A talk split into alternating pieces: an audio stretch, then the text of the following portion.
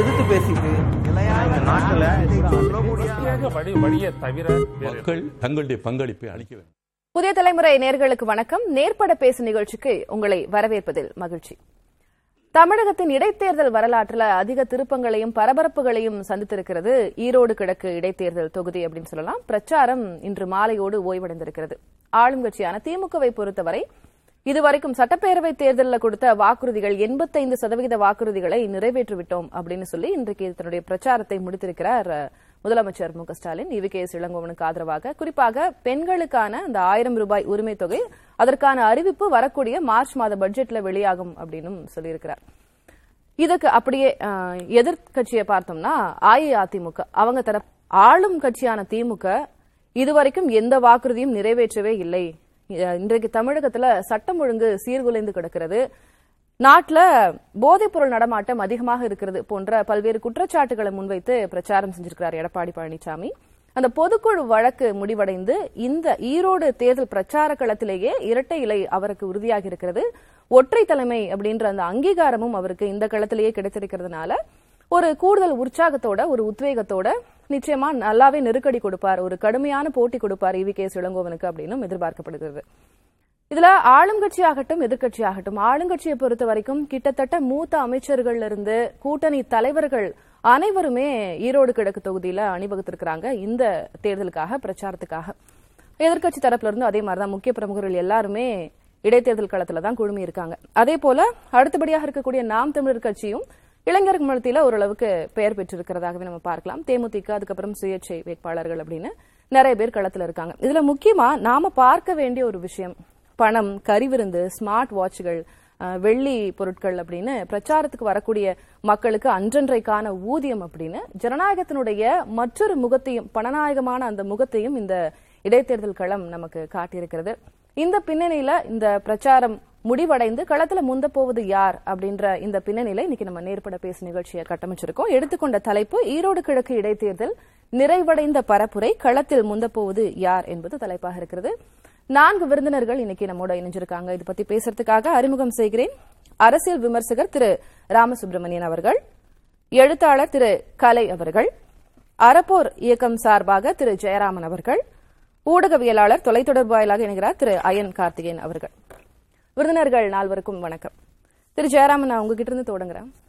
திருமங்கலம் ஃபார்முலாலாம் இப்போ பழையதாகிவிட்டது, இப்போ ஈரோடு கிழக்கு ஃபார்முலா அப்படின்னு ஒரு ஃபார்முலா உருவாகி இருக்கு அப்படின்னு எடப்பாடி பழனிசாமி ஒரு விமர்சனத்தை முன் வச்சார் இந்த பிரச்சாரத்தப்போ.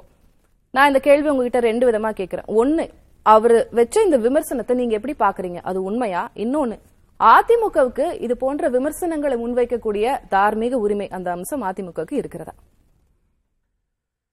ஈரோடு கிழக்கில் உண்மையாகவே ஒரு புதிய ஃபார்முலா உருவாயிருக்கு, அதுதான் நம்ம பார்க்குறோம். திருமங்கலம் ஃபார்முலா ஐயாயிரம் ரூபாய் பணம் கொடுத்தது திருமங்கலம் ஃபார்முலாவாக இருந்தது. அதற்கு பிறகு குக்கர் கொடுக்கறது, டோக்கன் கொடுக்கறது ஆர்கே நகர் ஃபார்முலாவாக இருந்தது. ஆனால் இன்னைக்கு ஈரோடு கிழக்கில் என்ன புதுசாக பண்ண போகிறாங்க எல்லாம் பார்த்துட்டு இருக்கிற நேரத்தில் எல்லாரையும் கொண்டு வந்து ஒரு கேம்பில் அடைச்சி இல்லை கேம்பில் உட்கார வச்சு அவங்கள காலையிலேருந்து மாலை வரைக்கும் அந்த இடத்துல ஒவ்வொருவருக்கும் ஐநூறு ரூபாய் கொடுத்து அந்த இடத்துல உட்கார்ந்துருக்கணும்னு சொல்லி பல நாட்கள் மக்களை ஒரு ஒரு அவங்க போய் ஊடகவியாளர் கேட்கும் போதே சொல்கிறாங்க, எனக்கு ஐநூறுரூவா கொடுத்துருக்காங்க, கடந்த பத்து நாளாக ஐநூறுரூவா வாங்கிட்டு இருக்கேன், அது மாதிரி வந்து இங்கே இருக்கிறவங்க எல்லாருக்கும் கொடுக்கப்பட்டிருக்கு. அப்போ இந்த முறை தான் ஐநூறு ரூபா நோட்டு அதிகமாக புழக்கத்தில் இருக்கு அப்படின்ற புகாரும் இருக்கு. கிட்டத்தட்ட எழுநூற்றுக்கும் மேல புகார்கள் பதிவு செய்யப்பட்டு பதிவு செய்யப்பட்டிருக்கு. அப்ப இந்த அளவிற்கு ஒரு பணத்துடைய இடைத்தேர்தலில் நமக்கு நல்லா தெரியும் எந்த அளவிற்கு பணத்தை வந்து பயன்படுத்துகிறார்கள், மணி பவரை பயன்படுத்துகிறார்கள்னு. இதுல ரொம்ப அப்பட்டமாக இந்த money power and muscle power இரண்டையுமே பயன்படுத்துவதை வந்து பார்த்திருக்கிறோம். இது வந்து இந்த ஐநூறு ரூபாய் கொடுத்தது அந்த திமுக காங்கிரஸ் கேம்ப்ல கொடுத்தது அப்படிங்கறத பார்த்தோம். அடுத்த நாளே வந்து அதிமுக ஒரு இடத்துல டிஸ்ட்ரிபியூட் பண்றாங்கன்னு சொல்லி அங்க கேமராமேன் போகும் பொழுது அவரை அடித்ததும் ஒரு எக்ஸ் கவுன்சிலர் வந்து அடித்தாரு அந்த ஊடகவியாளர் அப்படிங்கறதெல்லாம் பாக்குறோம். அப்ப அந்த மாதிரி வந்து தாக்குதல்கள் நடக்குது. யாராவது கேள்வி கேட்டு போனால் தாக்குதல்கள் நடத்தக்கூடிய அளவிற்கு அங்கு ஆட்கள் ஆள்பலமும் வைத்துக்கொண்டு பணபலத்தையும் வைத்துக்கொண்டு இந்த தேர்தலை ஒரு மிகப்பெரிய அளவுல சீர்குலைக்கக்கூடியது, ஜனநாயகத்துல ஒரு மிகப்பெரிய அளவுல சீர்குலைக்கக்கூடிய வேலையை செய்து கொண்டிருக்கிறார்கள். நீங்க சொன்னீங்க எண்பத்தைந்து சதவீதம் வந்து நாங்கள் முடித்து விட்டோம். எண்பத்தைந்து சதவீதம் முடிச்சிட்டீங்கன்னா எதுக்கு கேம்ப்ல கொண்டு வந்து உட்கார வைக்கணும்? எதுக்கு கேம்ப்ல கொண்டு வந்து மக்களை உட்கார வைக்க வேண்டிய அவசியம் என்ன இருக்கு? உண்மையிலேயே நீங்கள் இவர்களுக்கே நம்பிக்கை. பிரச்சாரம்ன்றது ஒரு பகுதி தானே, தேர்தல் ஒரு தேர்தல் வருதுன்னா பிரச்சாரம் அப்படின்றது ஒரு பகுதி தானே. லஞ்சம்ங்கிறது ஒரு பகுதி கிடையாது, இது லஞ்சம். மக்களுக்கு வந்து நேரடியாக நீங்கள் வரவழைத்து ஒரு இடத்துல உட்காருங்க, நாங்க ஒவ்வொரு நாளும் ஐநூறு ரூபாய் கொடுக்கிறோம் என்பது நேரடியான லஞ்சம். இந்த லஞ்ச பணத்தை இவர்கள் வந்து எங்கேருந்து வருது? இந்த பணம் நம்ம கிட்ட இருந்து கொள்ளையடிக்கக்கூடிய பணம் தான்.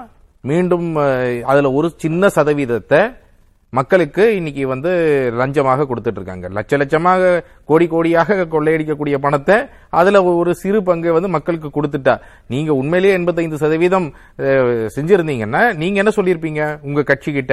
இதெல்லாம் செய்யாதீங்க, நம்ம தான் எல்லா வாக்குறுதி எல்லாம் நிறைவேற்றிட்டோம், மக்கள் நமக்கு ஓட்டு போடுவாங்கன்னு சொல்லணும்ல. இன்னைக்கு இது வந்து ஒரு கவுன்சிலர் அளவுலையோ இல்ல அதற்கு கீழ் அளவுலையோ முடிவு செய்யக்கூடிய விஷயம் கிடையாது.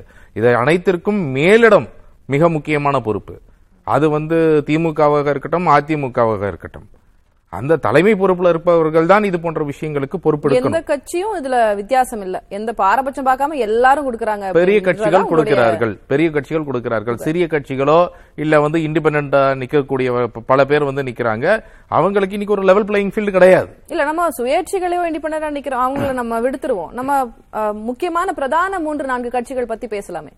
பிரதான மூன்று நான்கு கட்சிகள் தான், பிரதான மூன்று நான்கு கட்சிகள் திமுகவும் அதிமுகவும் மாறி மாறி கொடுத்து கொண்டு இருக்கிறது. திமுக அலையன்ஸ் காங்கிரஸ், இப்போ காங்கிரஸ் தான் கேண்டிடேட்.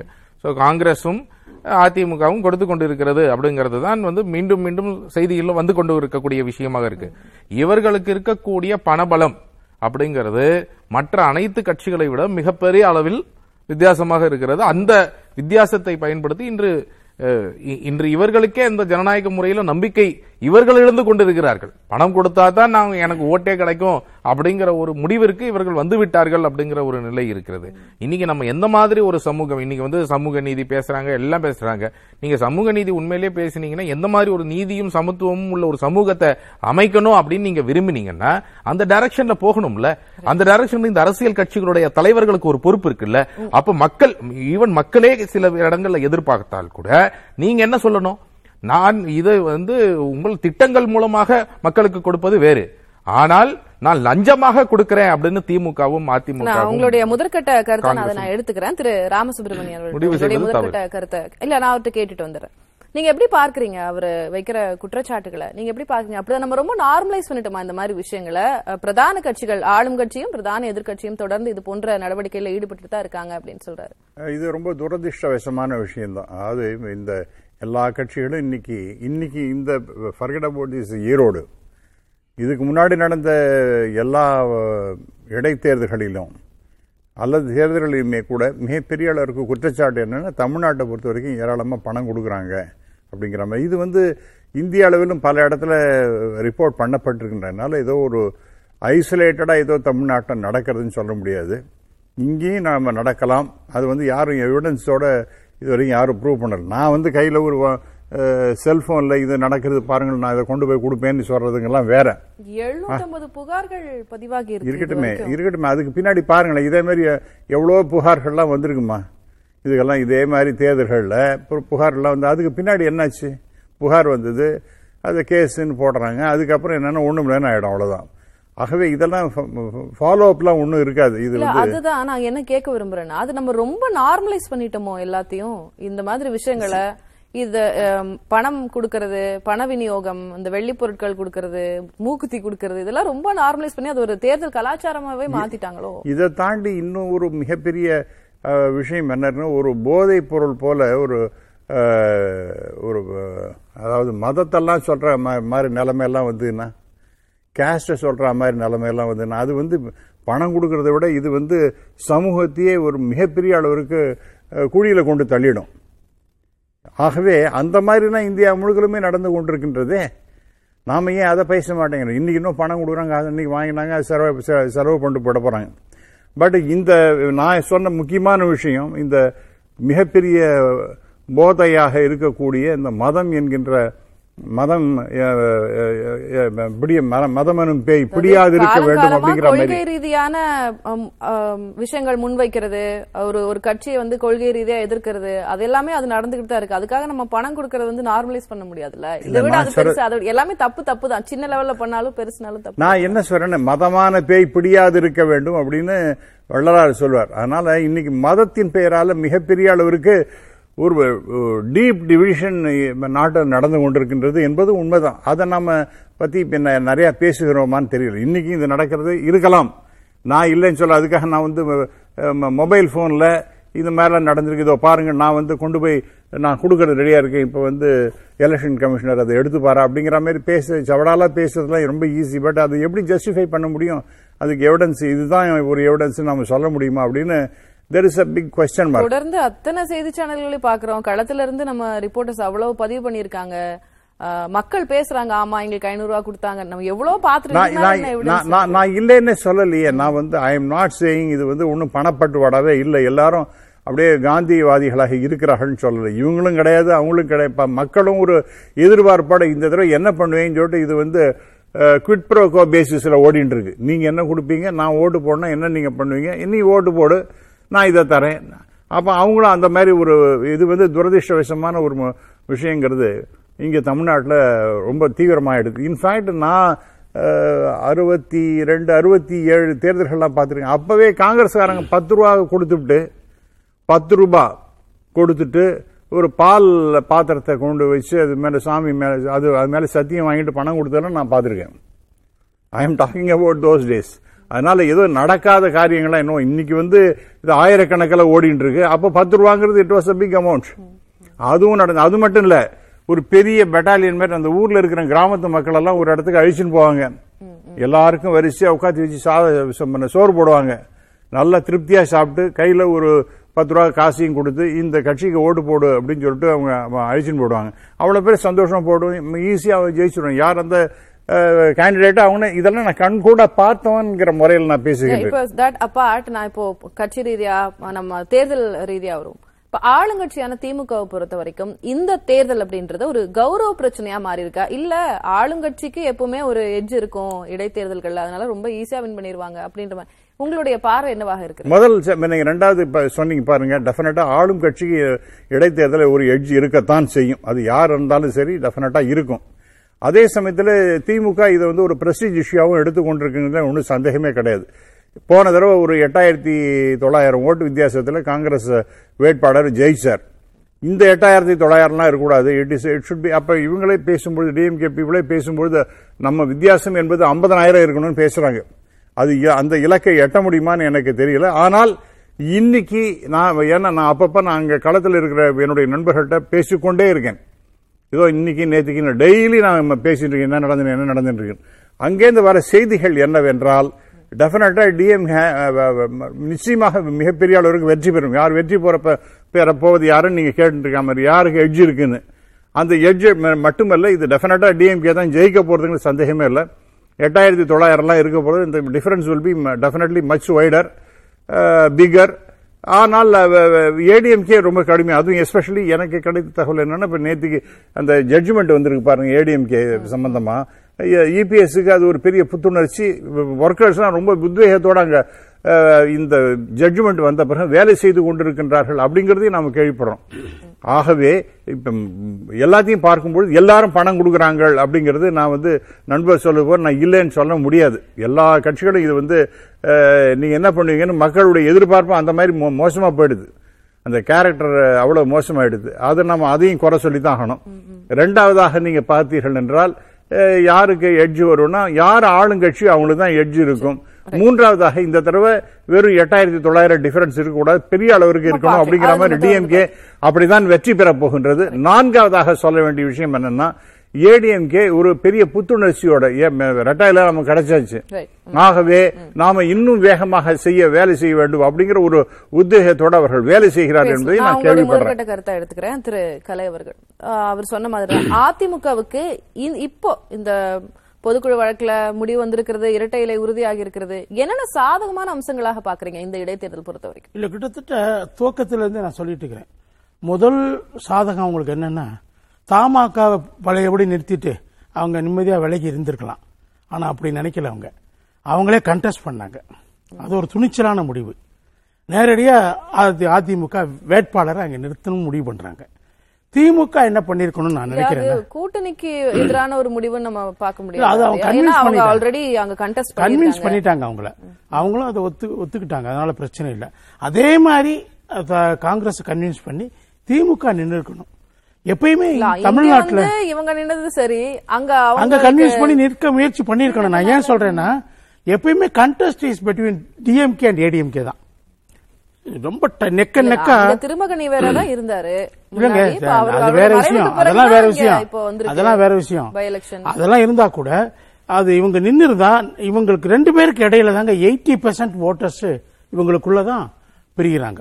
இந்த ரெண்டு கட்சிகளுக்குள்ள நீங்க காங்கிரஸோ பிஜேபியோ அங்க நிக்கிற இடத்துல கூட்டணியில நின்னா அந்த இடத்துல வாக்குகள் அவங்க வெற்றி பெற்றாலும் அந்த இடைவெளி குறைவாகத்தான் வெற்றி பெறாங்க. அது அந்த திமுக நின்று ஃபார்மிடபிள் ஃபோர்ஸா இருக்குங்கிறது என்னுடைய கருத்து. நிக்க முடியலங்கிறது வேற விஷயம். அவங்க கூட்டணி தர்மத்தை பாதுகாக்க வேண்டிய நிலைமை இருந்துச்சுங்கிறலாம் வேற விஷயம். இன்னொன்னு செகண்ட் என்ன சொல்றேன், இந்த இடையீட்டு மனு கொடுத்த உடனே உச்சநீதிமன்றம் அந்த சிம்பல் அலாட் பண்ண விஷயம் இருக்கு பாருங்க. அது ஒரு பிளஸ். எடப்பாடி என்னுடைய தலைமையில் இருக்கு. இப்ப அதிமுக இப்ப அதிமுக தானே, அதிமுகனாவே அதுதானே, வேற அதிமுக கிடையாது. இப்ப அப்ப அடுத்து இப்ப மூணாவதா இந்த தேர்தல் முடிகிறதுக்கு அந்த ஈவ் ஆஃப் இட் இந்த சுப்ரீம் கோர்ட் உத்தரவு உச்சநீதிமன்றத்தினுடைய அது பிரம்மாண்டமான அவங்களுக்கு இதே அவங்க கேடரை ரீஆர்கனைஸ் பண்றதுக்கு அவங்களுக்கு பயன்படும் பெரிய அளவுக்கு. கேடர்ஸ் வந்து நம்ம கட்சி நம்ம தான் அதிமுக தான் இதுதான் அப்படிங்கிற இதுவே குழப்பம் இருந்துச்சுல்ல, அதெல்லாம் நீங்கிருச்சு. So they have come out of the crisis. அப்போ ஒரு அன்சர்டனிட்டி கிரைசிஸ் ஆஃப் அன்சர்டனிட்டி இருந்துச்சு, நிச்சயமற்ற தன்மை இருந்துச்சு. இப்ப அது நிச்சயம் உள்ள தன்மையா மாறிடுச்சு. இல்ல இன்னும் வந்து ஓபிஎஸ் அது சிவில் கோர்ட்ல தீர்மானங்கள் அதெல்லாம் சொல்லல. நம்ம அதை பத்தி அதெல்லாம் வந்து அது என்ன அர்த்தம், இன்னும் நிறைய உண்மைகளை வெளியிடுவோம். அது அது சரி, ரகசியங்களை வெளியிடுறாரு. ரகசியங்களை ரகசியங்களை வெளியிடுங்க அவரு மாதிரி இருக்கு. ரகசியங்களை வெளியிட்டுங்க அவர் இன்னும் வெளியிடல. தேர்தல் அதுக்குள்ள முடிஞ்சு போயிடும். அவர் ரகசியத்தை வெளியிடுற தேர்தல் பொறுத்த வரைக்கும் பிரச்சனை இல்லன்றீங்க.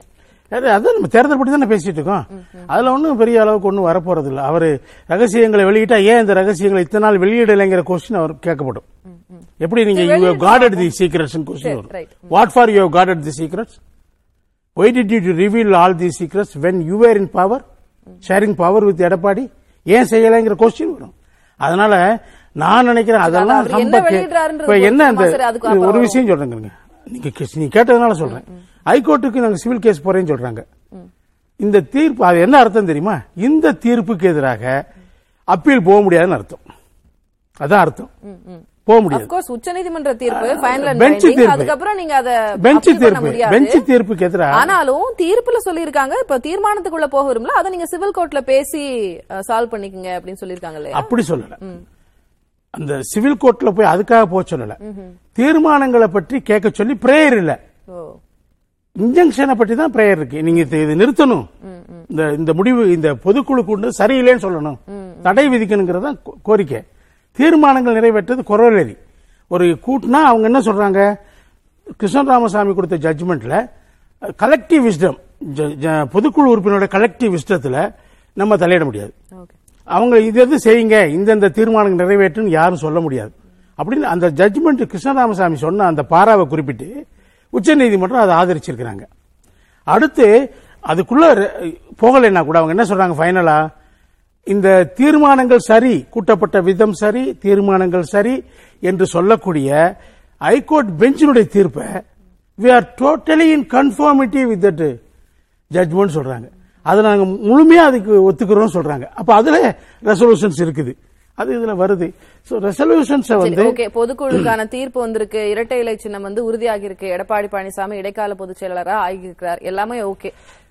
என்ன பண்ணாலும் எவ்வளவு உத்வேகம் எவ்வளவு தீவிரமா பரப்புரை பண்ணாலும் இது இரண்டாவது இடத்துக்கு தான் இந்த போட்டி அப்படின்ற ஒரு விமர்சனம் இருக்கு. இரண்டாம் இடத்துக்கு எதுக்குங்க போட்டி போடுது, யார் இருக்கா, அரசியல் யார், who is the third party going to contest, ADMK யாரு, யார் இருக்கா. எப்படியும் ஆளுங்கட்சிக்கு ஒரு எஜ் இருக்கும். ஆளுங்கட்சிக்கு எப்பயுமே எஜ் இருக்குங்க இடைத்தேர்தல்கள்ல. அது பிரச்சனை இல்ல. அவங்க அதிகாரம் அவங்க கையில இருக்குது, பணபலம் இருக்குது, அவங்க அதிகாரிகள் அவங்க சொல்றதான் கேட்பாங்க. தேர்தல் ஆணையத்துக்குன்னு தனியா மெஷினரி கிடையாது. they have to rely on the state machinery தான். ரிட்டர்னிங் ஆஃபீஸர் யாரு? அந்த மாவட்ட கலெக்டர். அவர் யாரு? இந்த மாநிலத்தின் கண்ட்ரோல்ல இருக்கக்கூடிய அதிகாரி. பத்து வருஷம் அதிமுக இவ்வளவு பேர் நம்ம சொல்றோம், இருங்க, இவ்வளவு பேர் கேட்றேன். நீங்க சொன்னதுல இருந்து அந்த கேள்வி. அப்ப கடந்த பத்து வருஷம் அதிமுக ஆட்சி, ஏன் கடந்த அஞ்சு வருஷம் எடுத்துக்கோமே, நிறைய இடைத்தேர்தல் நடந்து, அப்ப இதே மாதிரி அவங்க தேர்தல் எந்திரம் இவங்களை. I don't deny it, I don't deny it, மறுக்கல. Except one or two occasions, three occasions நான் டீட்டெயிலா சொல்ல விரும்பல. அது மட்டும்தான் எதிர்கட்சி ஜெயிச்சிருக்கு. அது மாதிரி எம்ஜிஆர் நைன்டீன் செவன்டி த்ரீல ஜெயிச்ச மாதிரி நாங்க ஒரு ரிப்பீட் பெர்ஃபார்மன்ஸ் கொடுப்போம்னு அவங்க நம்புறாங்க. பட் எனக்கு நான் அதை ஒத்துக்கிறேன், இடைத்தேர்தல் ஆளுங்கட்சிக்கு எஜ் இருக்குங்கிறத ஒத்துக்கிறேன். பட் பெரிய டிஃபரன்ஸ் வந்துருமா, ஓவர்வெல்மிங்கா அவங்களுக்கு ஓட்ஸ் கிடைச்சிருமாங்கிறது ஐ டவுட் இட் சீரியஸ்லி. ஏன்னா அதிமுகவுக்கும் அவங்களுக்கும் அதிமுகவுக்கும் காங்கிரஸுக்கு இடையில, அது திமுக இருந்தா இன்னும் கொஞ்சம் அட்வான்டேஜஸ் திமுக இருந்திருக்கும், அட்வான்டேஜா இருந்திருக்கணும். பட் காங்கிரஸ் நிக்கிறதுனால அது நெக் அண்ட் நெக் ரேஸா தான் இருக்கும். அப்படிதான் நான் நினைக்கிறேன். That is my opinion. Neck and neck race, no both of them anybody can win. இதுல ரெண்டு பேர்ல யார் வேணாலும் வின் பண்ணலாம். Neck and neck race, difference will be very marginal, அப்படிதான் இருக்க முடியும். இந்த தேர்ட் டிஃபரண்ட் தேர்ட் பார்ட்டி நாம் தமிழர் அவங்க பணம் கொடுக்குற, எல்லாரும் பணம் கொடுக்குறாங்கன்னு சொன்னாங்க. எனக்கு தெரிஞ்சு நாம் தமிழர் கொடுக்கறதா தெரியல, பணம் கொடுக்கறதா தெரியல. அதான் ஒத்துக்கிறோமா? அதான் எல்லாரும் நம்ம ஈக்குவலா பார்க்க வேணாம். எக்கனாமிட்டி எல்லாத்திலயும் பணம் கொடுக்கறது அந்த பிரச்சனைக்கு வந்ததுனால அதிமுக சார்பாக தான் இபிஎஸ் தான் இந்த குற்றச்சாட்டை முன்வைக்கிறாரு. இந்த திருமங்கல ஃபார்முலா எல்லாம் பழைய ஃபார்முலா ஆயிடுச்சு, இப்ப வந்து ஈரோடு கிழக்கு புது ஃபார்முலா வந்துருச்சு. அதை சொல்ற தார்மீக உரிமை அதிமுக இருக்கா? இல்ல இல்ல, புது ஃபார்முலா இப்ப வந்திருக்குன்னு சொல்றது பிரச்சனை இல்ல. பட்டிகள் பட்டி ஃபார்முலா வந்திருக்கு, பட்டி ஃபார்முலா வந்திருக்கு. அந்த குற்றச்சாட்டை முன்வைக்க கூடிய தார்மீக உரிமை அதிமுக யாருக்குமே இல்ல, ரெண்டு பேருக்குமே இல்ல, அது வேற விஷயம். ஆனா புதுசா பட்டி ஃபார்முலா வந்து சொல்லக்கூட தப்பாது, அது இதுவரைக்கும் அதிமுக கடைபிடிக்கல. இல்ல பட்டி ஃபார்முலா புதுசா கண்டுபிடிக்கப்பட்டது. இந்த தேர்தலில் வெற்றி கிடைச்சா அது பட்டி, திமுக வெற்றி கிடைச்சா அது பட்டி ஃபார்முலாவுக்கு கிடைச்ச வெற்றி. மக்களை அடைத்து வைத்து சிறைப்படுத்தி முள்வேலி முகாமுக்குள்ள அங்க இலங்கையில வச்ச, ஈழத்துல வச்ச மாதிரி இங்கேயும் வச்சு அதை ஜெயிச்சா பட்டி ஃபார்முலா ஜெயிச்சிச்சு சொல்லலாம். திருமங்கலம் ஃபார்முலா ஜெயிச்சிச்சு, இது மாதிரி கும்மிடி பூண்டி ஃபார்முலா அதிமுக ஆட்சியில ஜெயிச்சிச்சு. நான் முடிச்சிடுறேன். அதே மாதிரி பட்டி ஃபார்முலா ஜெயிச்சிச்சுன்னு அர்த்தம், தோத்து போனா பட்டி ஃபார்முலா தோத்து போச்சுன்னு. நானா திரு அயன் கார்த்திகேயன், திரு அயன் கார்த்திகேயன், பாரதிய ஜனதா மாதிரியே ஒரு கச்சிதமான தேர்தல் எந்திரமா திமுகவும் மாறிக்கிட்டு இருக்கு அப்படின்னு ஒரு பார்வை முன்வைக்கப்படுது. ஏன்னா இப்போ மூத்த தலைவர்களாகட்டும் அமைச்சர்களாகட்டும் கிட்டத்தட்ட அரசியந்திரமே இப்போ ஈரோடு கிழக்கு இடைத்தேர்தலுக்காக அந்த தொகுதியில தான் குவிஞ்சிருக்கிறதாவும் நிறைய விமர்சனங்கள் முன்வைக்கப்படுது. நீங்க எப்படி பார்க்கறீங்க இந்த ட்ரெண்ட்? முதல்ல வந்து இலங்கையில தமிழ் மக்கள் மிக மோசமாக வதைக்கு உள்ளானதை போய் ஒரு தேர்தல்ல பணம் வாங்கிட்டு சாப்பாடு சாப்பிட்டு வர்ற மக்களோட கம்பேர் பண்ற கம்பாரிசன் ரொம்ப அதிர்ச்சியா இருந்துச்சு. அதை கலைசார் சொல்லியிருக்க வேண்டாம். மக்களை வந்து உயிர் பல இழந்து அந்த இராணுவத்தால பெரிய கொடுமைக்கு உள்ளான மக்களை இப்படி சாப்பாட்டுக்கு காசு வாங்கிட்டு போகிற மக்களோட கம்பேர் பண்றது ரொம்ப அநியாயமானது. அதை வந்து அவர் திரும்ப பெறணும்னு கேட்டுக்கிறேன். அடுத்து இந்த எலெக்ஷனை பொறுத்த வரைக்கும் தொடர்ந்து ரெண்டு பக்கத்து மேலேயுமே அந்த குற்றச்சாட்டு வருது. இதுக்கு முன்னால எதிர்கட்சியாக இருந்தவர்கள் பத்தாண்டு சம்பாதித்ததையும் இதுக்குள்ள இறக்குறத பார்க்க முடியுது. அடுத்து வந்து ஆளுங்கட்சியும் கடுமையாக செலவு செய்கிற ஒரு மித்தலை பார்க்க முடியுது. தேசிய அளவுல பாஜக வந்து இதுக்கெல்லாம் அடுத்த ஸ்டேஜ்ல இருக்காங்க. நீங்க எல்லாம் எலெக்ஷனை ஜெயிக்கிறத பத்தி பேசிட்டு இருக்கீங்க, எலெக்ஷன் ஜெயிச்சதுக்கு பிறகு அப்படியே அங்க இருக்கிற எம்எல்ஏக்களை பெற்றுக்கொள்வது, அதுக்கு பிறகு கூட்டணி கட்சிகளை வந்து காலி செஞ்சுட்டு அதன் மூலமாக பலன் பெறுவது அப்படின்ற ஒரு பெரிய மாடல் கூட வந்துட்டாங்க. நிறைய இடங்கள்ல எலெக்ஷன் ஜெயிச்சுட்டா அது நெக் டு நெக்காக இருந்தா அதுக்கு பிறகு பாஜக அங்க வெற்றி பெறுங்கிற ஒரு இந்திய அளவுல ஒரு பெரிய ஃபார்முலாவும் இங்க ஒர்க் அவுட் ஆயிட்டு இருக்கு. அத மாதிரியான ஒரு பெரிய வேலைகள் நடந்துட்டு இருக்கும்போது இங்க நடக்கிற இந்த எலெக்ஷன் எல்லாம் பார்த்தா ரொம்ப சின்னதாக தெரிகிறது. புது ஃபார்முலா நிச்சயமாக இது புது ஃபார்முலாவை நோக்கி, அது ஒரு பேட் எக்ஸாம்பிளை நோக்கி நகரும். அது ரொம்ப அதிர்ச்சிகரமாக ஜனநாயகத்துல வந்து தொடர்ந்து ஒரு பெரிய ஒரு போராட்டமான ஒரு இடமாக அதை மாற்று. ஒவ்வொரு எலெக்ஷனையும் மாத்திக்கிட்டே இருக்காங்க, புதுசு புதுசா மாத்திக்கிட்டே இருக்காங்க. ஆனா இந்தியா முழுக்க எல்லா கட்சிகளும் கங்கணம் கட்டி கொண்டு பண்ணிக்கிட்டு இருக்கும் போது ஈரோட்டில் மட்டும் அது நடப்பதை போல ஒரு ஒரு சித்தரிப்பு ஏற்படுறதுங்கிறது சரியா இருக்குமா அப்படின்ற ஒரு கேள்வியும் இருக்கு. ஒட்டுமொத்தமாக ஜனநாயகம் அப்படின்றது, இந்த வாக்கரசியல் அப்படின்றதையே பெரிய அளவுக்கு கேள்விக்குறியாக்கக்கூடிய பல்வேறு பெரிய பெரிய வேலைகள் நடந்துட்டு இருக்கு.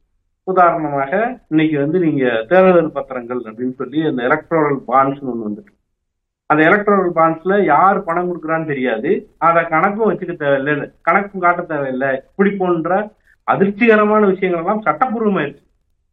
அதுக்காக போய் கோர்ட்ல போய் போராடிக்கிட்டு இருக்காங்க. அந்த கோர்ட்லயும் அது உடனடியாக விசாரணைக்கு வர்றது கிடையாது, அது ரொம்ப நீண்ட காலத்துக்கு பிறகு விசாரணைக்கு எடுக்கப்படுகிறது. இப்படி ஒரு பெரிய பிரச்சனை ஒண்ணு மேல தொங்கிட்டு தேர்தல் கட்சிகள் எந்த கார்பரேட்டும் எவ்வளவு வாங்குகின்றன அப்படின்னு அடிப்படையில சாதாரண மக்களுக்கு தெரியறதுக்கான வாய்ப்பே இல்லை. இன்னொரு பக்கம் கார்பரேட்டுகளுக்கு வந்து வழங்கப்படுகிற இந்த பெரிய பெரிய பெனிபிட்ஸ் இருக்குல்ல, சப்சிடி மாதிரியான விஷயங்கள், அதுவும் நடந்துகிட்டே இருக்கு. நான் கேட்க விரும்புறது புரிகிறது, இப்ப நீங்க சொல்ற அது அது ஒரு புறம் இருந்தாலும் தேர்தல்ல வரக்கூடிய இந்த மாதிரி மோசடிகள், இந்த பண விநியோகம், இதெல்லாம் தமிழகத்துலதான் அதிகமா நடக்குது அப்படின்னே ஒரு டேட்டா இருக்கு. நம்ம அப்படி கடந்து போயிட முடியாதுல்ல. இல்ல அது வந்து அதை வந்து தொடர்ந்து சொல்லப்படுகிற ஒரு குற்றச்சாட்டில் அடுத்த பக்கம் தான். நீங்க மொத்த மொத்தமா எம்எல்ஏ வாங்குறதுக்கு எவ்வளவு செலவு பண்றாங்கன்னு நமக்கு தெரியுமா? நீங்க எலெக்ஷன்ல மக்கள் நேரடியாக கொடுக்குற காசை நம்ம பேசிக்கிட்டே இருக்கோம். நீங்க மொத்த மொத்தமா ஒரு கட்சியில இருந்து அப்படியே எம்எல்ஏக்கள் இந்த பக்கம் மாறுகிற ஒரு ஃபார்முலா இருக்குல்ல, அதை நம்ம எப்படி எடுத்துக்க போறோம்? எலக்ட்ரல் பாண்ட்ஸுக்கு திரும்ப வந்தோம்னா அதுல பெரிய பணம் விளையாடுறது இல்ல, அதை நம்ம எப்படி எடுத்துக்க போறோம்? கார்பரேட்டுக்கு சப்சிடியாக ஒரு பக்கம் கொடுத்துட்டு அவங்ககிட்ட இருந்து வாங்குகிற பணத்துக்கு எங்களுக்கு பொதுமக்களுக்கு தெரியாம போய் ஒரு பல கோடிகள் வருது இல்ல, அது எப்படி சாத்தியமாகுது? அதை எப்படி நம்ம பார்க்க போறோம்? இது நேரடியாக மக்களிடம் கொடுக்கப்படுகிற பணம். ஆம், தவறுதான், அதுல எந்த பழக்கமும் இல்லை, அதை வாங்கக்கூடாது, மக்கள் போய் அப்படியெல்லாம் இருந்து தலை குனிந்து நிற்க வேண்டிய சூழலே கிடையாது, பரிசு பொருளுக்கு வாக்கே அளிக்கக்கூடாது. ஆனா கார்பரேட்டுகளுக்கு கொடுக்கிற நிதியை ஒரு சட்டப்பூர்வமான ஒரு விதியாக மாற்றி வச்சிருக்கிற ஒரு இடம்னு ஒண்ணு இருக்குல்ல. நீங்க இப்ப இது வந்து தப்பு, நானும் தப்புன்னு சொல்றேன், இங்க இருக்க அரங்குக்கு வந்து எந்த நிலைப்பாட்டை எடுத்து வேண்டியவர்களாக இருந்தாலும் அவங்க வந்து அது தப்பு, ஓட்டுக்கு பணம் கொடுக்க கூடாது அப்படின்னு சொல்லுகிற இடத்துக்கு நடந்துடுறாங்க. இந்த இது லீகலைஸ் ஆயிடுச்சுல, இந்த லீகலைஸ் ஆனதுக்கு என்ன பண்ண போறோம்? அந்த ஒரு கேள்விக்கான விடை வந்து இந்தியாவில் அப்படியே கோடிட்டு நிரப்ப முடியாத ஒரு இடத்துலயே இருந்துகிட்டே இருக்கு. அந்த ஒரு பெரிய வேலைகள் எல்லாம் வந்து லீகலைஸ் ஆகிட்டே இருக்கும்போது இந்த மாதிரியான சின்ன வேலைகள்ல நம்ம வந்து அதீத கவனம் கொடுத்து பேசுவதை போல அதற்கும் நம்ம வந்து கடுமையாக எதிர்ப்பை தெரிவிக்க வேண்டியது இருக்கிறது. அதை மாற்றி அமைப்பதற்கு என்ன செய்ய போகிறோம் என்கிற கேள்விக்கான விடையும் இந்திய மக்கள் நிச்சயமாக தேடி பார்க்க வேண்டியது. ஆனா தொடர்ந்து இரண்டாயிரத்தி இருபதுக்கு மேல வருடங்கள் தாண்டிடுச்சு, இன்னமும் ஓட்டுக்கு பணம் கொடுக்கிற, ஓட்டுக்கு பணம் வாங்குகிற இந்த தனம் ரொம்ப அதிர்ச்சிகரமாக இருக்கு. எல்லா கட்சிகளும் அந்த அந்த அந்த இழுக்கை தூக்கி எறிவதற்கான வேலைகளில் ஈடுபடுறதுங்கிறது ரொம்ப முக்கியமானது. அதை நோக்கி இவர்கள் நகர்வதற்கு மக்களும் சேர்ந்து அந்த எதிர்ப்பை தெரிவிக்கணும். காசு தூக்கி மூஞ்சில் இருந்தால் நிச்சயமாக அவர்கள் பணத்தை கொடுப்பது கொடுக்குற இடத்துக்கு நகர போறது இல்லை, மக்கள் அதை வாங்கிக்கிற இடத்துலயே இருக்கிறாங்க. திரும்ப திரும்ப இவர்கள் செய்கிற தப்புக்கு ஐயா அவங்களும் சேர்ந்துகிட்டே இருக்கிற ஒரு இடமும் இருந்துகிட்டே இருக்கு. ரைட், இப்போ நீங்க சொன்னதுபடி பார்க்கும்போது நீங்க ஒரு ஒரு பர்டிகுலர் கட்சியோ இல்ல ஒரு இந்திய அளவுலயோ இது போன்ற எம்எல்ஏக்களை விலைக்கு வாங்குறாங்க, அப்படி எலக்ட்ரோரலா இவ்வளவு பிரச்சனைகள் நடக்குது, அதுக்கு நம்ம முக்கியத்துவம் கொடுக்கணும் அப்படின்னு சொல்லியிருக்கீங்க. நான் என்ன கேக்குறேன்னா, அதே மாதிரி மாறிக்கிட்டு இருக்கா கொஞ்சம் கொஞ்சமா ஒவ்வொரு ஸ்டேட்லயும் இல்ல ஒவ்வொரு மாநில அரசும் அது போல மாறிக்கிட்டு இருக்கா? அந்த ட்ரெண்ட் எவ்வளவு ஆபத்தானதுன்னு கேக்குறேன். அது போல வந்து மாநில அரசுகளால செய்ய முடியாது, இந்த மாதிரி ஒரு ஒரு விஷயத்த சட்டப்பூர்வமாக மாற்றவே முடியாது. ஆனா இந்த மாதிரி நம்ம ஊரை பொறுத்த வரைக்கும் நம்ம பார்த்த வரைக்கும் இதுக்கு முன்னால பல ஃபார்முலாக்கள் இருந்துச்சு, இது இன்னொரு ஃபார்முலாவாக மாறுது. பணம் கொடுக்குற விஷயங்கள் வந்து ஒரு தொடர்ச்சி தான் நினைக்கிறேன். மாநில அரசால செய்ய முடியாது அப்படின்றது, இப்போ தமிழ்நாடு இங்க ஒரு எலெக்ஷன் நடக்குது அப்படிங்கும் போது இங்க இருக்கிற எலெக்ஷன் கமிஷன் வந்து நீங்க ஸ்டேட் கவர்மெண்ட் தான் ரிலை பண்ணிருக்கு. இப்போ ஏன் ஸ்டேட் கவர்மெண்ட் கையில அந்த அதிகாரம் இல்லையா? அவங்க வந்து சின்ன அளவுலயாவது அது பண்ணுவாங்க தானே, அந்த அக்ரஷன் இதுல காட்டுவாங்க தானே. நான் சொல்றது வந்து நீங்க ஒரு எலக்ட்ரல் பாண்டை வந்து தமிழ்நாடு அரசு வந்து புதுசா உருவாக்கி அதை லீகலைஸ் பண்ண முடியாது. ஏற்கனவே கொடுத்துக்கிட்டு இருந்தாங்க பல ஆண்டு காலமாக. முன்னாடி பேசியவர்கள் எல்லாம் குறிப்பிட்டதை போல ஐம்பது வருஷத்துக்கு முன்னால எப்படி ஓட்டுக்கு பணம் வழங்கப்பட்டதோ, ஓட்டுக்கு சாப்பாடு கொடுக்கப்பட்டதோ, இதே போன்ற விஷயத்த தான் அடுத்தடுத்த இடத்துக்கு பரிசு பொருட்கள் இதெல்லாம் பார்த்துக்கிட்டே இருக்காங்க. புதுசா இதை வந்து ஒரு லீகலைஸ் பண்ற மாதிரியான ஒரு சிஸ்டமாக இது மாறல. இதுக்கு வந்து நிச்சயமாக மேல் இருக்கிற தேர்தல் ஆணையர்கள் வந்து ஆளு கடுமையாக அழுத்தம் கொடுக்கறதுக்கான வாய்ப்பு இருக்கிறது, அந்த டேக் ஓவர் பண்றதுக்கான வாய்ப்பு இருக்கிறது. இது முதல்ல ஃபர்ஸ்ட் ஆக்ஷன் எடுக்கப்பட்டிருக்காங்க. இது வரைக்கும் நடந்த எந்த எலெக்ஷன்லயாவது எலெக்ஷனுக்கான விதிமுறை மீறல்கள் மீது ஆக்ஷன் எடுக்கப்பட்டிருக்கா? அது அது வந்து ரொம்ப ரொம்ப வழக்கு பதிவு செய்யப்பட்டது, இந்த தலைவர் மீது வழக்கு பதிவு செய்யப்பட்டது, அந்த தலைவர் மீது வழக்கு பதிவு செய்யப்பட்டதுன்னு பார்த்துருக்கோம். அது ஆக்சன் ஆகுறது ரொம்ப ரொம்ப கம்மியான நேரங்களா ஒரு வழக்குகள் பதிவு செய்யப்படுது. ஒன்னு ரெண்டுல தான் ஆக்சன் எடுத்திருக்காங்க, சில இடங்கள்ல தேர்தல் கேன்சல் பண்ணிருக்கு. அது ரொம்ப சொற்ப அளவு தான், எனக்கு அது புரிகிறது. திரு ஜெயராமன், ஆட்சி நிர்வாகம், மக்கள் நலத்திட்டங்கள், தூய்மையான ஆட்சி, இதெல்லாம் வந்து முக்கியத்துவம் இல்லையா? இப்போ இதையெல்லாம் விட தேர்தல் நிர்வாகம் அப்படிங்கிறது இன்னைக்கு ஒரு எலெக்ஷன் அப்படிங்கும் போது அது முக்கியத்துவம் ஆயிடுச்சு. இப்படி மாறி வரக்கூடிய இந்த ட்ரெண்ட் ஜனநாயகத்துக்கு நல்லதா, இல்ல எவ்வளவு ஆபத்தானதா பாக்குறீங்க? இப்ப எலக்ட்ரல் பாண்ட்ஸ் கொடுத்து இவரும் சொன்னாரு, திரு கார்த்திகேயனும் பேசினாரு. உங்களுடைய வியூ என்ன? இந்த தேர்தல் சீர்திருத்தங்கள் செய்யாம நம்மளால வந்து அடுத்த கட்டத்திற்கு போகவே முடியாது அப்படிங்கறத நம்ம பாக்குறோம். இன்னைக்கு வந்து எலக்ட்ரல் பாண்ட்ஸ் பத்தி அவர் சொன்னாரு. அடுத்த கட்டம்னா என்ன சொல்றீங்க? ஜனநாயகத்துல இன்னைக்கு வந்து நம்ம ஒரு ஒரு சிவிலைசேஷனா, ஒரு மனித சமூகமா நாம வந்து இன்னும் சிவிலைஸ் ஆகிட்டே போகணும். நம்ம வந்து அன்சிவிலைஸ்ட் ஆகிட்டு போகக்கூடாது. இது போன்ற செயல்பாடுகள் நம்மளை வந்து ஒரு அன்சிவிலைசேஷனுக்குள்ள தள்ளுது அப்படிங்கறத நான் பாக்குறேன். அப்ப அது இந்த சிவிலைஸ் ஆயிட்டு போகணும், ஒரு ஒரு அனைவருக்குமான சமூகம், ஒரு நீதி உள்ள சமூகமாக, சமத்துவமான சமூகமாக மாறணும்னா நாம இன்னைக்கு வந்து ஒரு எஜுகேஷன் டிபார்ட்மெண்ட் இருக்குன்னா சம்பளம் கொடுக்கறதுக்கு தான் காசு இருக்கு, திட்டங்களுக்கு காசு இல்லைன்னு சொல்லக்கூடிய நிலைமையில ஏன் இருக்கும்? நம்ம வந்து பக்கத்து மாநில, இந்த மாநிலத்தில் இந்த கட்சி இருக்கு, அந்த மாநிலத்தில் அந்த கட்சி இருக்கு, இவங்களோட கம்பேர் பண்ணிக்கிறோம், அவங்களோட கம்பேர் பண்ணிக்கிறோம். ஆனால் அறுபதாயிரம் கோடி ரூபாய் நீங்க எஜுகேஷன்ல பட்ஜெட் வைக்க முடியுமே? நீங்க ஒழுங்கா ஆட்சி செய்தால், ஒழுங்கா வந்து ஊழல் செய்யாமல் செய்தால் அவ்வளவு அந்த அளவுக்கு உங்களால செய்ய முடியுமே? ஏன்னா சிங்கப்பூரோட கம்பேர் பண்ணுங்க, மற்றவங்களோட கம்பேர் பண்ணுங்க, பொட்டன்ஷியல் எங்க இருக்கு வர்சஸ் என்ன பண்றோம். அதற்கு காரணம் வந்து இந்த பெரும்பாலான லஞ்ச ஊழல் ஆரம்பிக்கக்கூடிய இடம் தேர்தல். அந்த தேர்தல், அதனால்தான் தேர்தலுடைய சீர்திருத்தங்கள், தேர்தல் சீர்திருத்தம் பத்தி பேசுறோம். அப்கோர்ஸ் அது தேவையான ஒண்ணுதான். இப்போ ராம் சார் சொன்ன மாதிரி காங்கிரஸ் காலத்துல இருந்து எழுபது ஆண்டுகளுக்கு முன்னாடி இருந்து அது எப்படி இருந்தது, நான் சின்ன பையனா இருக்கும் போது வந்து நான் பாத்துட்டு இருக்கேன். அப்படி டக்குன்னு ஒரே நாள்ல, ஒரு ஓவர் நைட்லயோ இல்ல ஒரு டெக்கேட்லயோ வந்து அது செஞ்சிட முடியுமா? அது வருத்தமா தான் இருக்கு இப்படி கேக்குறதுக்கு எனக்கு. அட்லீஸ்ட் ஸ்டெப் பை ஸ்டெப்பா நம்ம இம்ப்ரூவ் பண்ணணும். ஆனால் கடந்த சில ஆண்டுகள்ல நாம இன்னும் மோசமான நிலைக்கு போயிருக்கிறோம் அப்படிங்கறத பாக்கணும். இப்ப நீங்க தேர்தல் பத்திரம் எடுத்தீங்கன்னா லஞ்சத்தை நீங்க சட்டப்பூர்வமாக எப்படி மாத்த முடியும்? அந்த மாதிரி ஒரு திட்டத்தை கொண்டு வருவதற்கு நீங்க வந்து இன்னைக்கு அது ஆளுங்கட்சி கொண்டு வந்திருக்கு, பாஜக கொண்டு வந்திருக்கு, எதிர்கட்சிகள் கிட்ட இருந்து எதிர்ப்பு இல்லை. நீங்க வந்து இந்த மாதிரி ஒரு நிலை அப்போ எப்படி ஒரு ஒரு கொல்யூஷன்ல செயல்படுறாங்கன்னு பாருங்க. நீங்க இந்த மாதிரி விஷயங்களை பொறுத்த வரைக்கும் தேர்தல் பத்திரத்துல இன்னைக்கு எந்த அளவிற்கு பாஜக நீங்க பாத்தீங்கன்னா அறுபத்தைந்து சதவீத ஃபண்டிங் அவங்களுக்கு தான் போகுது. இரண்டாயிரத்தி பதினான்குல காங்கிரஸும் பாஜகவுடைய சொத்து மதிப்பு வந்து இரண்டு பேருக்குமே எழுநூறு கோடி ரூபாய்.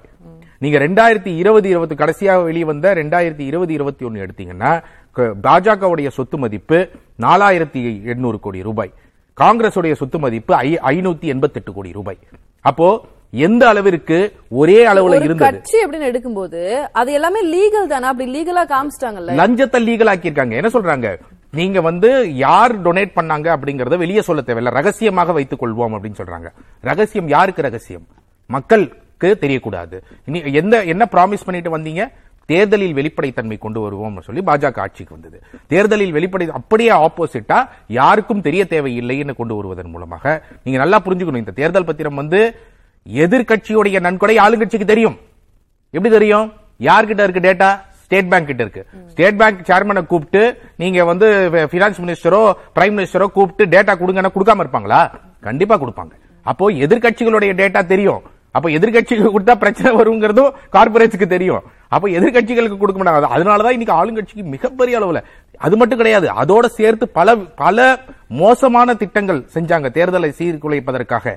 கார்பரேட் கிட்டே இருந்து வரக்கூடிய டொனேஷன் கடந்த மூன்று ஆண்டுகள்ல அவங்களுடைய ப்ராஃபிட்ல ஏற சதவீதம் தான் அவங்க டொனேட் பண்ண முடியும் இருந்தது. அந்த கேப்பை தூக்கினாங்க. இந்த கேப்பை தூக்குவதன் மூலமாக பல ஷெல் நிறுவனங்களை உருவாக்கி கருப்பு பணத்தை எவ்வளவு வேணாலும் வெள்ளை பணமாக மாற்றி அதை தேர்தல் பத்திரம் மூலமாக கொடுக்கக்கூடிய ஒரு நிலையை உருவாக்கினார்கள். அது மட்டும் கிடையாது, அவங்க வந்து எஃப்சிஆர்ஏ சட்டத்தை வந்து அவர்களுக்கு சாதகமாக ஃபாரின் டொனேஷன், பாஜக காங்கிரஸ் இருவரும் அதுல வந்து வேதாந்தா கிட்ட இருந்து வாங்கின கேஸ்ல வந்து அவர்கள் தவறு செய்து விட்டார்கள், அவர்கள் மேல் நடவடிக்கை எடுக்க வேண்டும் என்று டெல்லி உயர்நீதிமன்றமே சொன்னது சொல்லியாச்சு. சொன்னதற்கு பிறகு என்ன பண்ணீங்க? சட்டத்தையே மாத்தி இது ஃபாரின் டொனேஷனே கிடையாதுன்னு ஒரு சட்டத்தை சட்ட திருத்தம் கொண்டு வந்தீங்க. அந்த சட்ட திருத்தம் வந்து இரண்டாயிரத்தி பத்துல போட்ட சட்டத்துடைய திருத்தமாக தான் இருக்க முடியும். ஆனால் ஆயிரத்தி தொள்ளாயிரத்தி எழுபத்தி ஆறு சட்டம் இல்லாத ஒரு சட்டத்திலும் திருத்தம் கொண்டு வந்து அப்படி ஒரு அவங்களை காப்பாற்றிக்கக்கூடிய வேலைகளை வந்து செய்யறாங்க. ரெட்ரோஸ்பெக்டிவ் அந்த ஆக்ட்ல இருந்தா பரவாயில்ல, அந்த ஆக்ட்ல டூ தௌசண்ட் டென் வரைக்கும் தான் போக முடியும். அதுக்கு முன்னாடி ஆக்ட்லயும் ரெட்ரோஸ்பெக்டிவா எப்படி போகணும்? இல்லாத ஒரு ஆக்ட்ல ரெட்ரோஸ்பெக்டிவா போன வேலைகள்லாம் இதுல நடந்தது. அப்போ இந்த மாதிரி ஒரு நிலை இன்னைக்கு வந்து கருப்பு பணத்தை மிகப்பெரிய அளவில் நீங்கள் வந்து ஹவாலா மூலமாக மற்ற வழிகள் மூலமாக கொண்டு வந்து ஷெல் நிறுவனங்களுக்கு கொண்டு வந்து நீங்கள் செய்யலாம், ரகசியமாக எவ்வளவு பணம் வேண்டாலும் கொடுக்கலாம் என்றது என்பது ஒரு மிகப்பெரிய மோசடி. இந்த நாட்டின் ஜனநாயகம் மீது மத்திய அரசாங்கம் செய்த ஒரு மிகப்பெரிய மோசடி இதை இதிலிருந்து. அதனாலதான் நீங்க யோசிச்சு பாருங்க, சுப்ரீம் கோர்ட் நான்கு வருடங்களாக இதை விசாரிக்காமல் இழுத்தடிச்சுக்கிட்டே இருக்காங்க. இன்னும் மூன்று வருடங்கள் விட்டீங்கன்னா பாஜகவோட சொத்து மதிப்பு பத்தாயிரம் ரூபாய் பத்தாயிரம் கோடி ரூபாய் போயிடும். எதிர்கட்சியுடைய சொத்து மதிப்பு எண்ணூறு கோடி ரூபாய் ஆயிரம் கோடி ரூபாய் இருக்கும். என்ன பண்ண முடியும்? எங்க லெவல் பிளேயிங் ஃபீல்டு உங்களுக்கு வந்து இருக்க முடியும்? அப்ப இந்த மாதிரி ஒரு நிலையில வந்து தள்ளுவதற்கு நீதிமன்றங்களும் ஒரு விதமான காரணமாக மாறிக்கொண்டிருக்கிறது. நான் அதனால்தான் சொல்றேன், இந்த சீர்திருத்தங்கள், பல சீர்திருத்தங்கள் தேவை. நான் ஒரு அட்லீஸ்ட் ஒரு மூணு நாலு விஷயங்கள் நான் சொல்றேன். அந்த அம்சங்கள் மட்டும் நீங்க ரொம்ப சுருக்கமா எனக்கு சொல்லிருங்க, என்ன தேவைப்படுதுன்றது மட்டும் எனக்கு. இப்ப இன்னைக்கு இன்னைக்கு வந்து நினைச்சீங்கன்னா தேர்தல் ஆணையத்தினால இது போன்ற ஒரு கட்சி செயல்படுகிறது, இது இந்த மாதிரி ஒரு கேண்டிடேட் வந்து பணம் கொடுக்கிறார் என்றால் அந்த கேண்டிடேட்டை டிஸ்குவாலிஃபை பண்ணக்கூடிய பவர் கூட அவங்களுக்கு கிடையாது. இன்னைக்கு நாங்க தேர்தலை வந்து இந்த தேர்தலை ரத்து செய்ய வேண்டும் என்று கேட்டுள்ளோம். மனு வந்து சத்யபிரதா சாஹூ அவர்களை சந்தித்து கொடுத்திருக்கிறோம். அது ரத்து செய்யப்படணும், அந்த அளவுக்கு தான் உங்களுக்கு பவர் இருக்கு இன்னைக்கு. ஆனால் எலெக்ஷன் கமிஷனே கேட்டுட்டு இருக்காங்க, எங்களுக்கு அதுக்கான பவர் கொடுங்க. பிரைபரி பண்ணாங்கன்னா அவங்களை வந்து டிஸ்குவாலிஃபை பண்ணக்கூடிய பவர் கொடுங்க. அதே மாதிரி வந்து வரைக்கும் அது ஒரு தன்னிச்சையான நடுநிலையான ஒரு அமைப்பு அப்படின்னு தான் நம்ம எல்லாமே நம்பிக்கிட்டு இருக்கோம். எலெக்ஷன் கமிஷன் எலெக்ஷன் கமிஷன் அது இல்லங்கிறது கடந்த சில ஆண்டுகள்ல அவங்களுடைய செயல்பாடுகள் மூலமா அவர்களே தெரிவிச்சிருக்காங்க. இதுக்கு எனக்கு வருத்தப்படுறதா இல்ல? வருத்தம் படணும், வருத்தம் தான் படணும். இதை இதற்கு மக்களாகிய நாம வந்து வருத்தம் நம்ம தான் கேள்வி கேட்டாகணும். நான் அதான் மீண்டும் மீண்டும் சொல்றேன். இப்ப தேர்தல் பத்திரம் இருக்குன்னா யாரு வந்து மிகப்பெரிய அளவுல கொடியை பிடித்திருக்கணும்? இன்னைக்கு அதானி பேர் மேல இப்படி வந்திருக்கு அப்படின்னு சொன்னா யார் மிகப்பெரிய அளவுல இங்க வந்து தமிழ்நாட்டில் வந்து நீங்க எஃப்ஐஆர் போட்டிருக்கணும்ல, திமுக. இப்ப இந்த மாதிரி ஒரு ஒரு விஷயத்துல கூட நீங்கள் வந்து எடுக்கலாம். ஏன்னா திமுகக்கு நாற்பத்தி ஏழு சதவீதம் தேர்தல் பத்திரம் மூலமாக வருகிறது.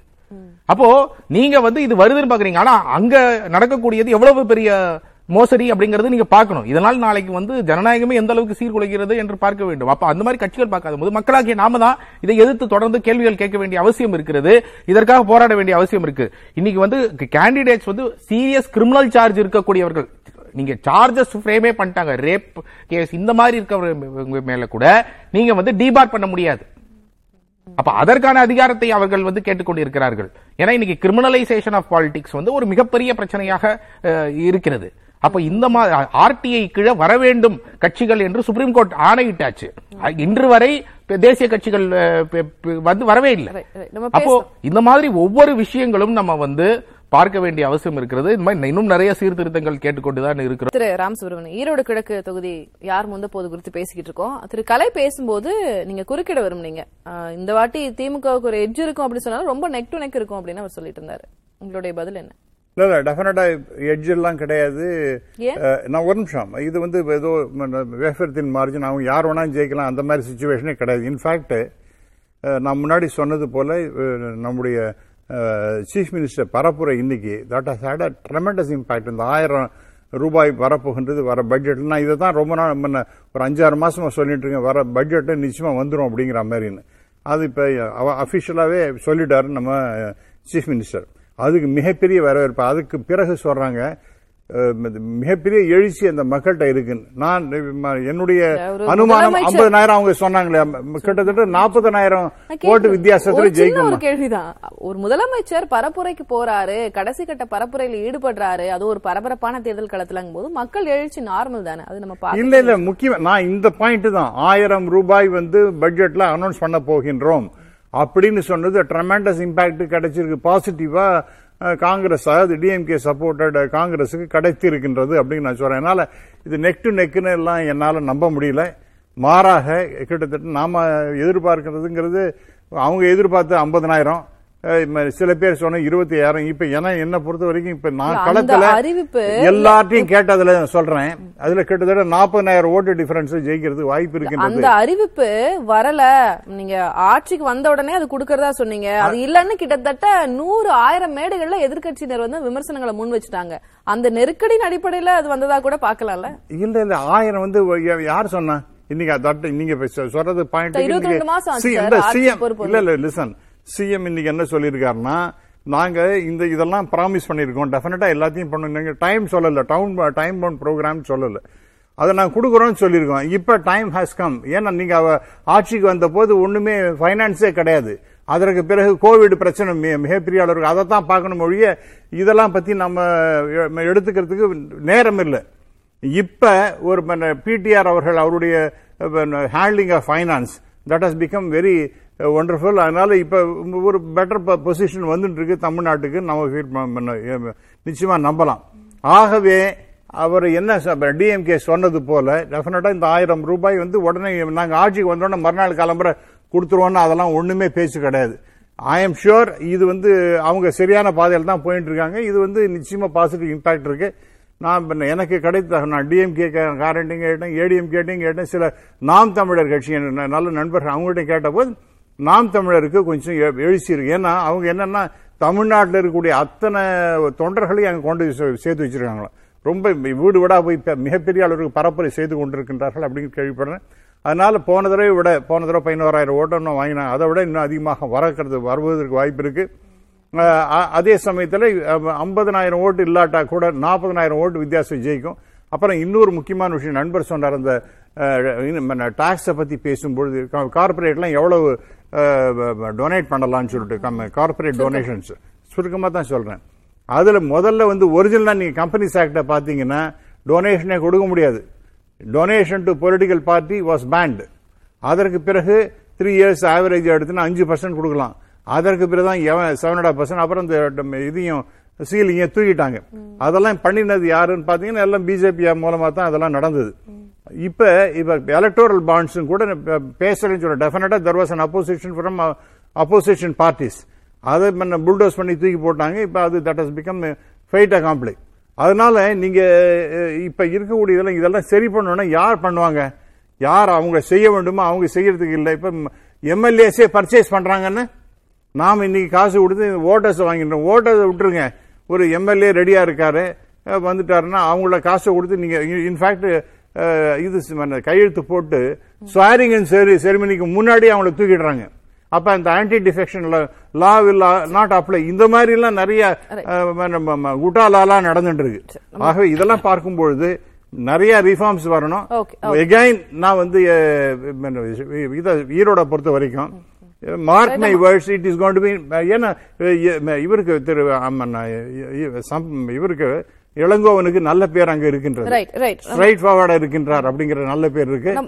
இதெல்லாம் வந்து பார்க்கும்பொழுது எல்லாமே advantage to DMK, advantage to Congress.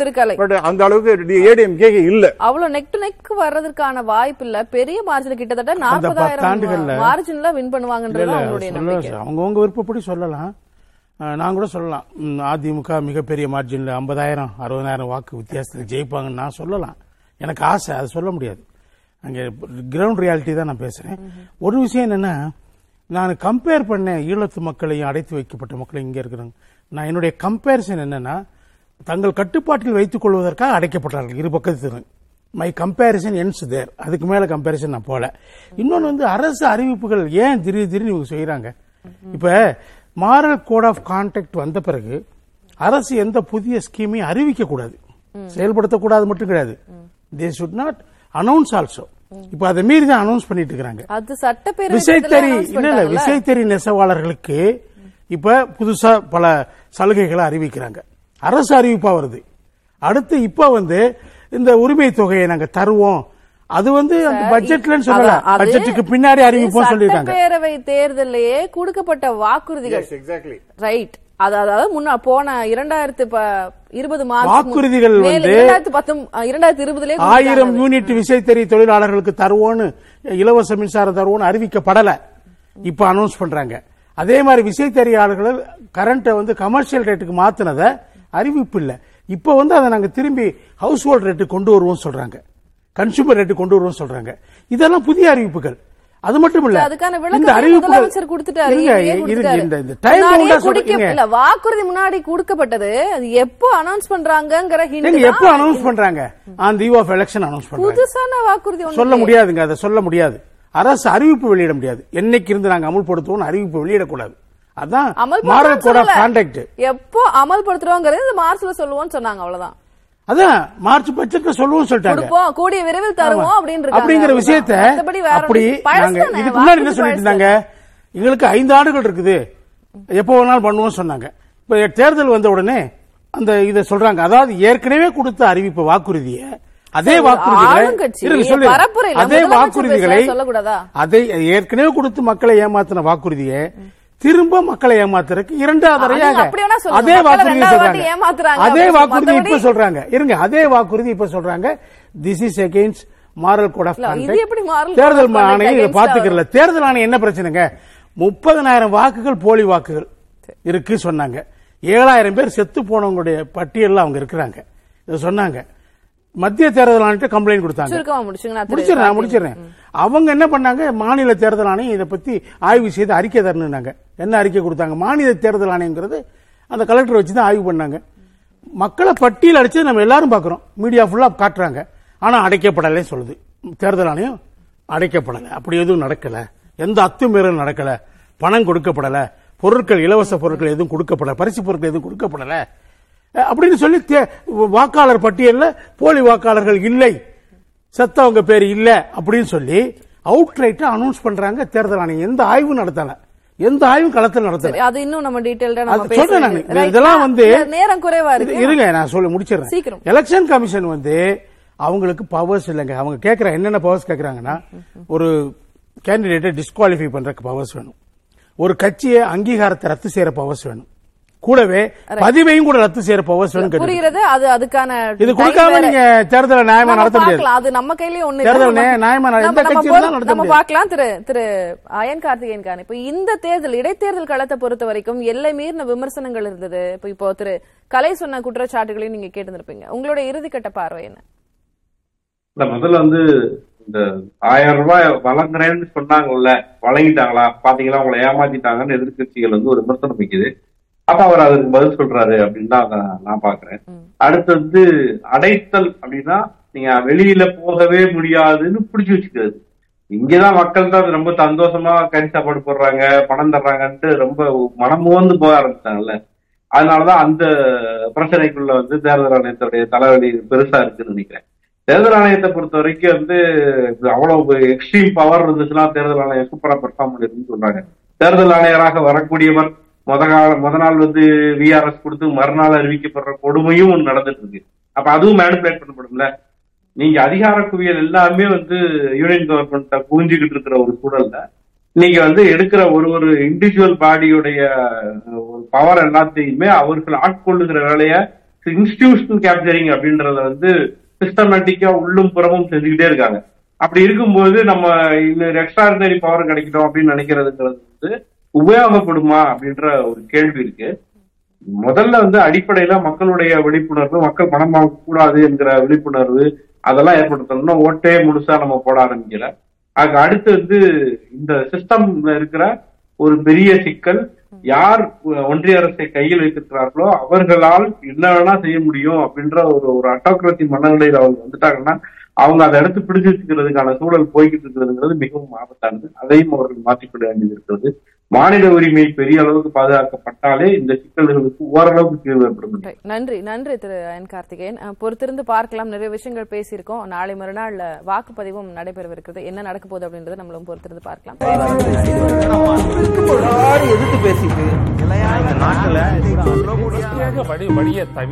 மக்கள் தங்களுடைய பங்களிப்பை அளிக்க வேண்டும்.